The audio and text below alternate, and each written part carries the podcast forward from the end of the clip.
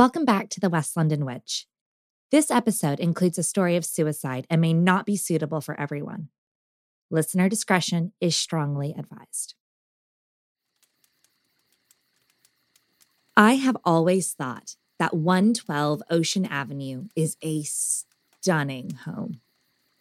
Although it may be the site of the horrific DeFeo murders and the infamous Amityville horror haunting, the house itself is beautiful to me.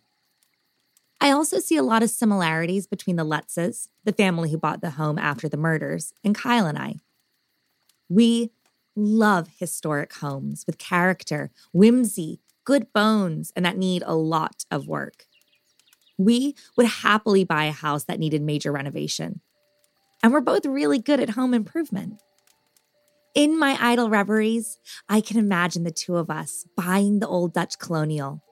I can see Kyle building bespoke furniture in the yard or fixing the porch, mowing the lawn, while I make sun tea, paint the home, and decorate freshly renovated rooms. I can see our puppy, Nala, running up and down the mahogany stairs, fetching sticks in from the yard and storing them in her secret hiding places.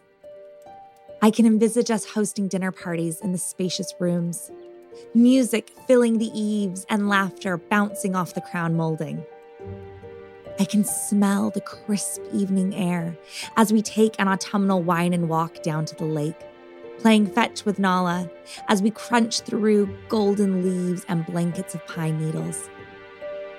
I see the home as a handsome property full of potential and for the capacity of true joy and happiness. But how would I feel alone in the house? How would I feel on a dark, cold winter's night when the wind is rushing through the shutters, creating a hissing sound? When the mahogany steps are creaking as the temperatures make the wood expand and contract? How would I feel when the mosaic tile floors felt frozen beneath my slippered feet? When secret drafts begin to fill the partly renovated home? When the weather vane is spinning like a hamster wheel, creating a horrific metallic screeching wail? When an upstairs door seemingly closes by itself? Or when Nala begins to bark at something unseen? Would I say to myself, this is just an old house? Or would I begin to think about the grisly murders that took place in its wooden clad walls? Would I pass by the DeFeo children's bedroom and see my own furniture delicately placed in the room? Or would my mind's eye take over, filling the space with twin beds, two little boys lying on their tummies tucked into dinosaur sheets, their heads blown to smithereens, brain matter clinging to the walls, and blood steadily trickling to the floor. Would I hear the shotgun blast echo through the house? Would I lie in my own bed, Nala at my side, shivering, shaking, whimpering, eyes dark and wild, as I turn over to see that the linens are soaked in a crimson syrup, the viscous liquid warm and metallic? Would I scamper from the bed, horrified and scared, only to see my own body laying in the pool of hot, inky ichor. Nala laying lifelessly beside me, her dark, fluffy puppy curls matted with human debris. It's true that houses don't kill people. People kill people. But could you live somewhere that has seen such sadness, such tragedy, such unadulterated evil? And even if there's no evil left in the house, could you keep your own mind from taking you to a place so dark, dire, and ghastly? Could your own imagination sour the property for you? It's easy to say that this is my house. But how do you make yourself comfortable within it?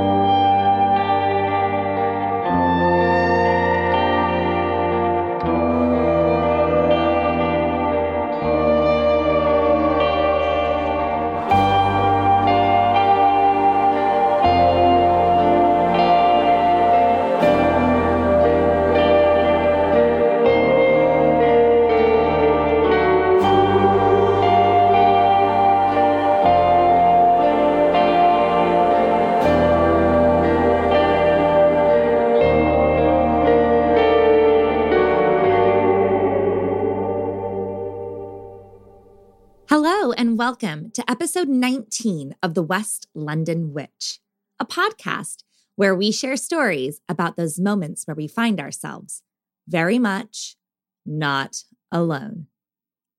Today, we're in for a very special treat.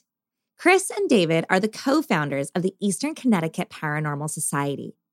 They are a paranormal research group based in Connecticut, and I've been watching their Facebook page for a while now. I was initially captured by their mission statement to find the truth. It's not our goal to dramatize or sensationalize paranormal experiences, but simply to find the truth. Their Facebook is full of evidence and updates from their ongoing investigations and lighthearted posts like, headed out to Woodstock, Connecticut tonight. The nearest Dunkin' is 15 minutes from the house.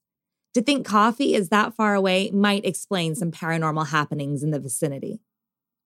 When I reached out to them, I was delighted to find two kind, generous, open, and passionate investigators, happy to share their expertise and stories.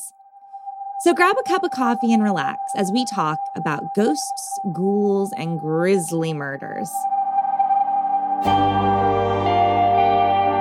I'm Rebecca Strazina and this is the West London Witch, episode 19 The Enfield Demon House.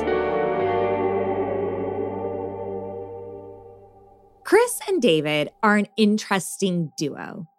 Chris is a psychic medium, and David is a clairsentient medium. Now, if these two are conjuring images of Walter Mercado for you, think the exact opposite.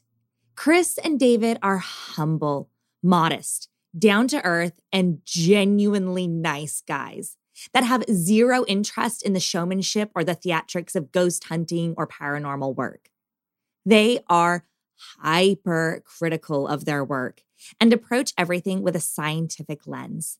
They leave their confirmation bias at the door and challenge each other in order to seek the most credible evidence of the paranormal. It's refreshing to see how well these two both complement and challenge one another. But how do two guys from the opposite sides of Connecticut, one in their 30s and one in their 50s, meet and create a paranormal research society? Oh, if I got a story for you, isn't that how it is, is that how it all starts, right? Yes. Um, actually, this is the night that David and I met and decided that we should start form our own team. This is Chris speaking to me from his sunny living room. We chatted for hours about everything from lobster boats to his mediumship, Zach Bagans, and spirituality. He's open, warm, bright eyed, big smile, and salt and pepper hair. There's a house here in Connecticut that's referred to as the Demon House. And they were doing a, I guess, a terrible event for the family that they would, they were charging $25 for us to go and investigate. I'm like, okay. Um, the guy who was running it was a friend of mine. So I said, well, I'll go. I took my daughter and two of her friends, and we drove an hour and a half. That's how far away it was. And it was on Halloween night, you know, the whole, ooh. but um, it turned out to be a very pretty frightful night. The house Chris and David were investigating on this first meeting is a really bizarre property. I struggled to find much credible information about it online. So I reached out to David for some help. And boy, has that guy hit the books.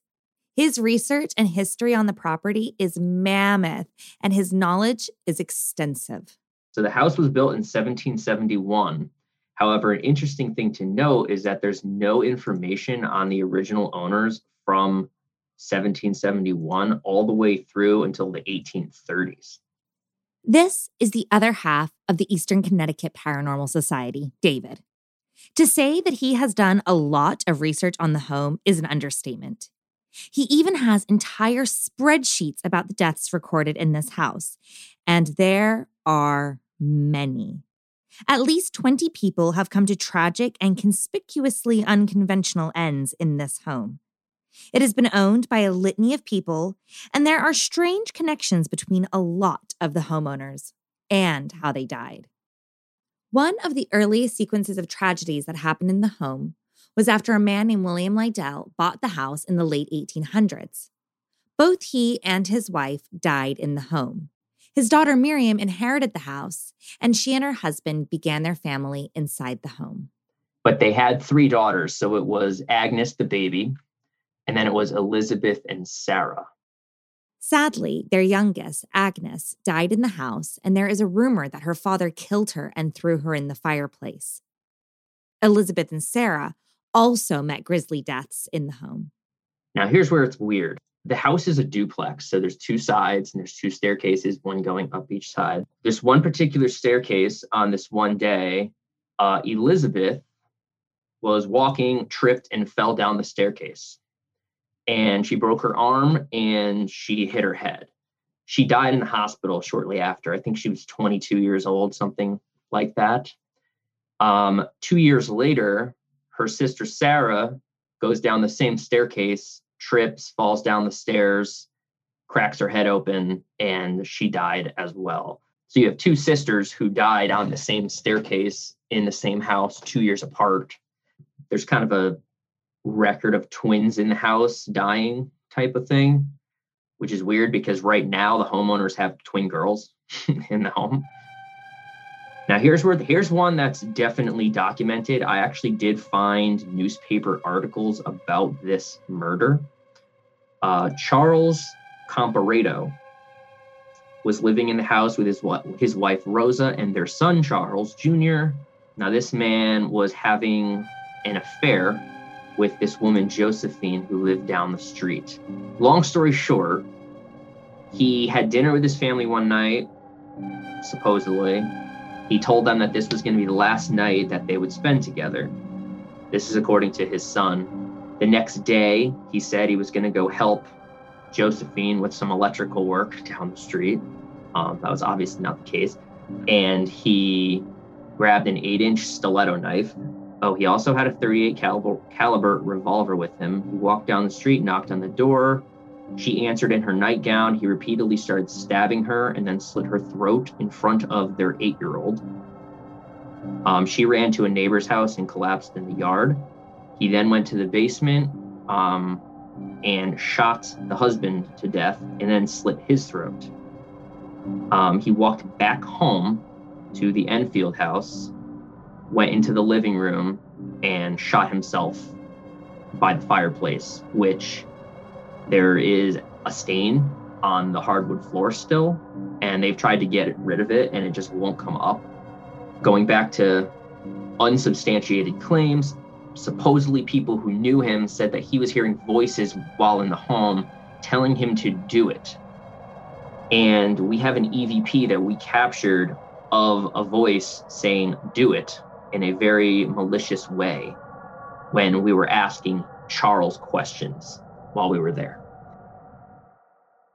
David was kind enough to send me this EVP, and if you listen really closely, you can hear a voice say, Do it. Can you do that again, Charles? Now, this might be an example of pareidolia, a phenomenon that occurs when our mind turns noises into words and things that we want to hear.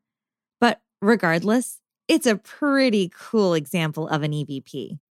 If you're wondering what could be causing all of this tragedy and chaos, well, it's been said that there was a demon that once resided in the home and that was exorcised by a priest when you look into the demon that was reportedly in the home, he's a Sumerian, a demon of Sumerian mythology.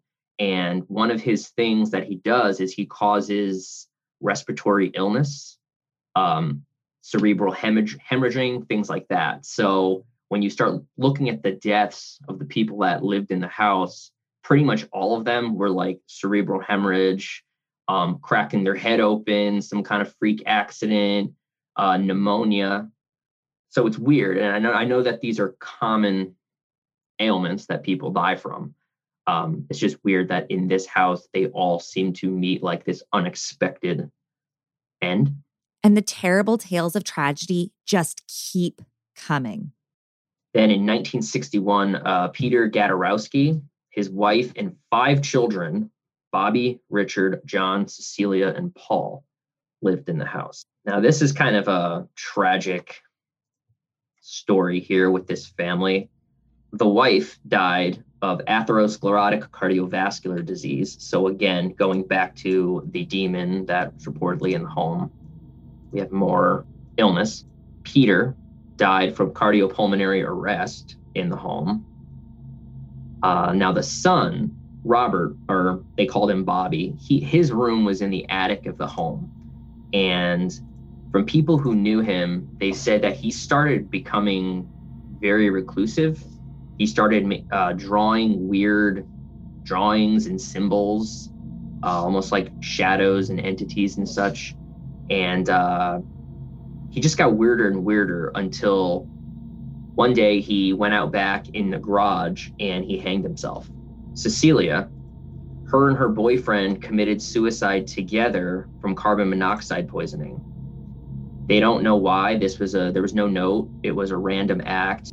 Stephen, one of the sons, he was um, classified as mildly retarded. I guess he fell down the stairs in the home and hit his head at a young age, and it led to some mental complications. He actually died at Riverside Amusement Park, which is now Six Flags New England. He actually died due to asphyxia, asphyxia due to aspiration at a ride. So they actually had settlements with Riverside Amusement Park at the time. So that was another tragic death. Then Thomas, so he grew up and he became a cop on the Glastonbury, Connecticut police force. Um, he committed suicide via self inflicted gunshot wound at the police station in the locker room. So this is kind of the just the story of this house. Like everything, anyone who lives in the house just tends to meet some kind of tragic end. And the house itself is quite mysterious. It was a duplex that was converted into a single family home and has now been returned to split living. When the house was being renovated, strange things were found hidden within the house itself. The word Satan and drawings of pentagrams inside the walls, like in crayon and stuff. And they're like, who would have done that? Why? They found red wax all over all the doors and windows in the whole house when they started taking down like sheetrock and stuff. Now, red wax is um, a witchcraft thing, it's for protection. So, someone in the house at some point was like probably Wiccan or some kind of pagan tradition and thought that they needed protection from something. So, they were putting red wax all over the house. The house has a long history of contractors abandoning projects midway through, never returning to the house again, not even to collect their tools. Tenants who have rented the property would leave in a rush and never return. And even now, the local police do not like to enter the property. When the current homeowners bought the house, were they aware of its history? No. Now, this is really interesting to me. In Connecticut, the law does not require realtors to disclose deaths to buyers. This law differs from state to state, but I just assumed that everywhere was like California, where we have really strict disclosure laws regarding deaths, murder, suicides, or other psychologically stigmatized factors that a property may contain. In Connecticut, it's suggested and encouraged that you are forthcoming with the buyer about deaths, but it's not legally mandated. So that was not disclosed to them. And it actually started the first day in the basement. The homeowner was working on piping in the basement when he became lightheaded, dizzy, and violently ill. He was vomiting and became disorientated. He called 911 instantly. He thought there was a gas leak. And when they came over to inspect it, there was no gas leak of any kind. When the wife was pregnant, she claims she got pushed down the stairs. And the reason they say it was pushed is because she, when she went forwards, her arms went back like someone pushed her instead of just tripping and falling. When the twins were little girls, they told their parents they had made a new friend in the home, and his name was Spooky, and he lived in their closet. The parents were understandably uncomfortable with the girl's relationship to Spooky, so they put a Bible in their closet only to wake up the next morning to find the Bible in tatters all over the bedroom floor. But as time has gone on, the family have created harmony in the home, and they still live there to this day. But this house is the site where Chris and David met. At the beginning of the night, they were complete strangers. And by the end of it, they had decided to create Eastern Connecticut Paranormal Society. When they got to the investigation, they didn't know the history of the house. They just knew that it was presumably haunted. It was only after the experiences that they had encountered that they decided to really put the legwork in and do the research on the home. Not knowing any of the story of the house, we're investigating. I walk into the house and I immediately get the sense that there was, there is or was a demon there. I have uh, two two talents I haven't talked about yet. I'm an automatic drawer and an automatic writer, um, and I start drawing. I start drawing the pentagram. I start drawing the face of this. It was, you know, it wasn't like the devil, you know, but it wasn't. It was non-human. Started drawing things like that. The participants were split into groups of five. Chris, his daughter, and her two friends, and David in one group. The house was confused, but still had two front doors, two sets of stairs, and windows that you could you could see five windows from the outside, but you go inside, there's only four.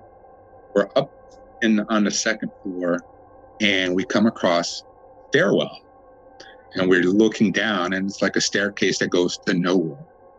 Um, and it's a full, it's, it's it's 13 steps down, and you know it's a full set of stairs. And of course, I'm I'm big and bad, and I'll, I'll go down. Nobody wanted to go down the stairs because it was dark, and nobody wanted to go down there. So I'll go down there. Um, so I go down the stairs, and then another investigator. So well, I'm going to follow. I'm going to go down. And she was behind me, and I get down to the bottom to the landing, and I come across another door. I'm like, wow, this is really weird. There's a door at the bottom of the stairs. So I try to open it, and it would only open maybe an inch. So, and I'm like, I didn't want. It's not my house. I didn't want to like barge down the door and break it. I'm pushing you know, pushing on the door, and I was like, I couldn't open it. And as I let go of the handle, it slams on, and a growl from the other side, or the crap out of me. I was not expecting it. I was like Jesus walking on water. I don't think I. Cl- I don't think I hit the first five steps of the stairs. And then I realized I left Christine, the, the woman that was down there with me, down down there. I went right by her. So I reach down behind and I grab her by the back of the jacket and yank her up.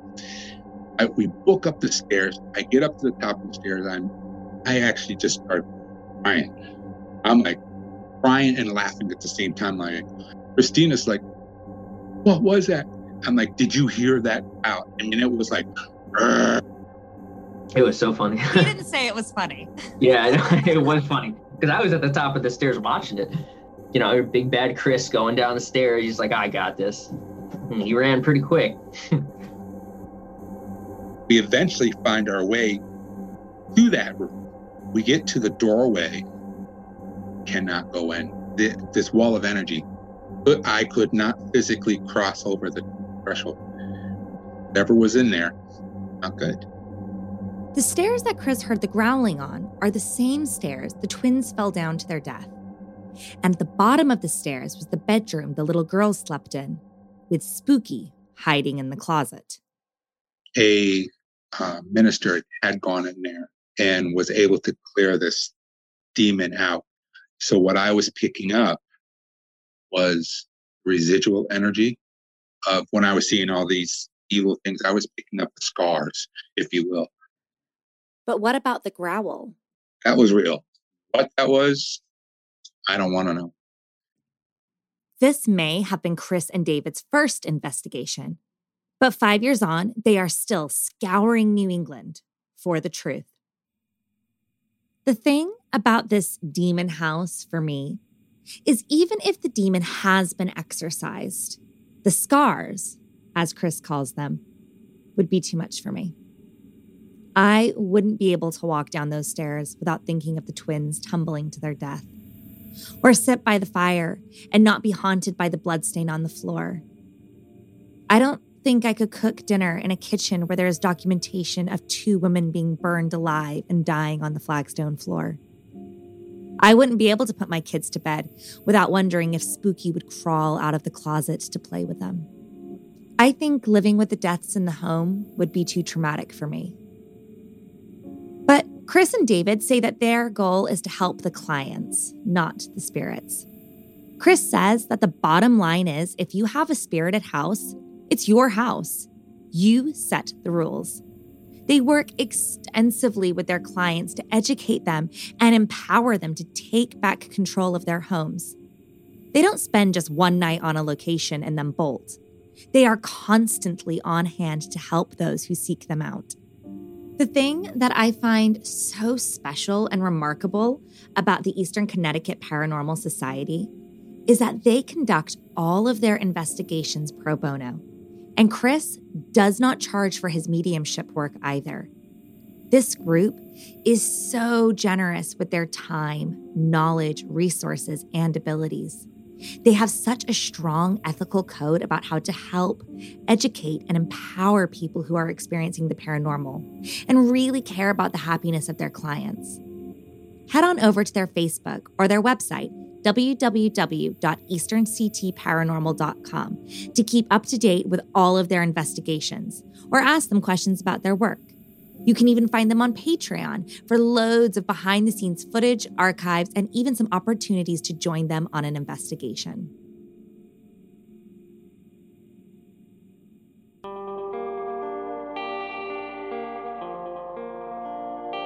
Do you have a spooky story you'd like to share? I'd love to hear it. Drop me an email at thewestlondonwitch at gmail.com or find us on Instagram and Facebook at The West London Witch. If you enjoyed today's episode, don't forget to subscribe, rate, and review. And come and follow us for additional content on Instagram and Facebook. Until next time, merry meet, merry part, and merry meet again.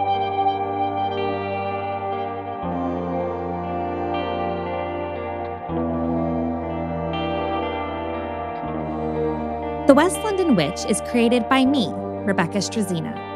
Our sound designer and production magician is the incredible Danny Cross. Our theme music was bespokely written and performed by the wickedly talented Kyle Hall. Our cover art is the beautiful collaboration between Lizzie Wilson and Jake Bowser. Special thanks to Miss Sinead Bowers, our quality control and biggest cheerleader. And thank you to you all of our listeners all over the world. These are your stories. Thank you for sharing them with us.